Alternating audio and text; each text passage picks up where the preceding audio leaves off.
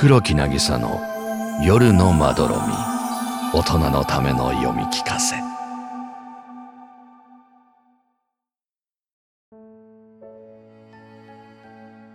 土壁四部作第4話。貧乏を苦に思ったことはない。それは当たり前に脈々と受け継がれてきた一族のしきたりなのだから。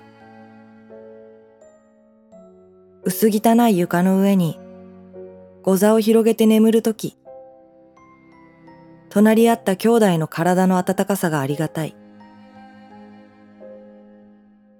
枯れた板目の隙間から流れ込む風がピューッと口笛のように鳴るのを聞いている。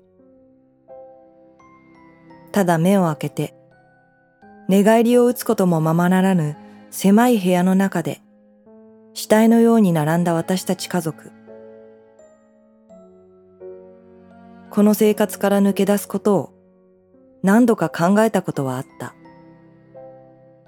女だからできることがあるはずだと。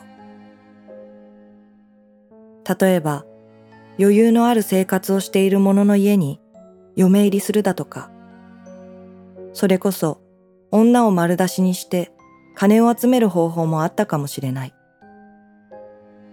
なりふり構わずにやればどうにかなるかもしれないことを、そのままにしているのは努力が足らないと言われるだろ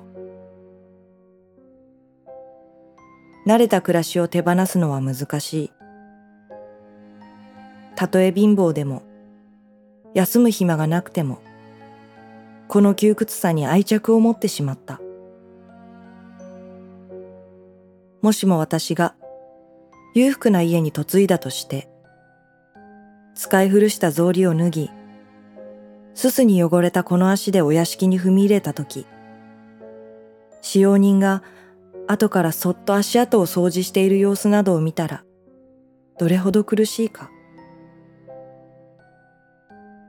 美しい漆器や上等な帯の趣もきちんとはわからず、ただアホのように綺麗だとはしゃぐ私を、誰もが哀れみの目で見るだろう。使う言葉も作法も何もかも違っている場所で偽物だと陰口を叩かれるのは嫌だ。神社の軒下に住んでいる野良猫と触れ合ったり、川で貝を拾っている時の安らぎを二度と得られなくなるのは嫌だ。ただ、漠然とよそへ行きたいと思うことはある。兄弟を可愛がり、父母と働き、ボロ屋に住み、ぎゅうぎゅうな毎日を続けていると、蝶々のように気まぐれにどこかへ飛んで行きたくなるのだ。行き先はどこでもいい。そのままさまよい続けてもいい。すべてを放り投げて、ひらひらと浮かんでいられたら。末の弟が鼻をすすっている。苦しそうに狭くなった穴から必死に息をする音。隙間風の口笛と合わさって寂しい歌になる。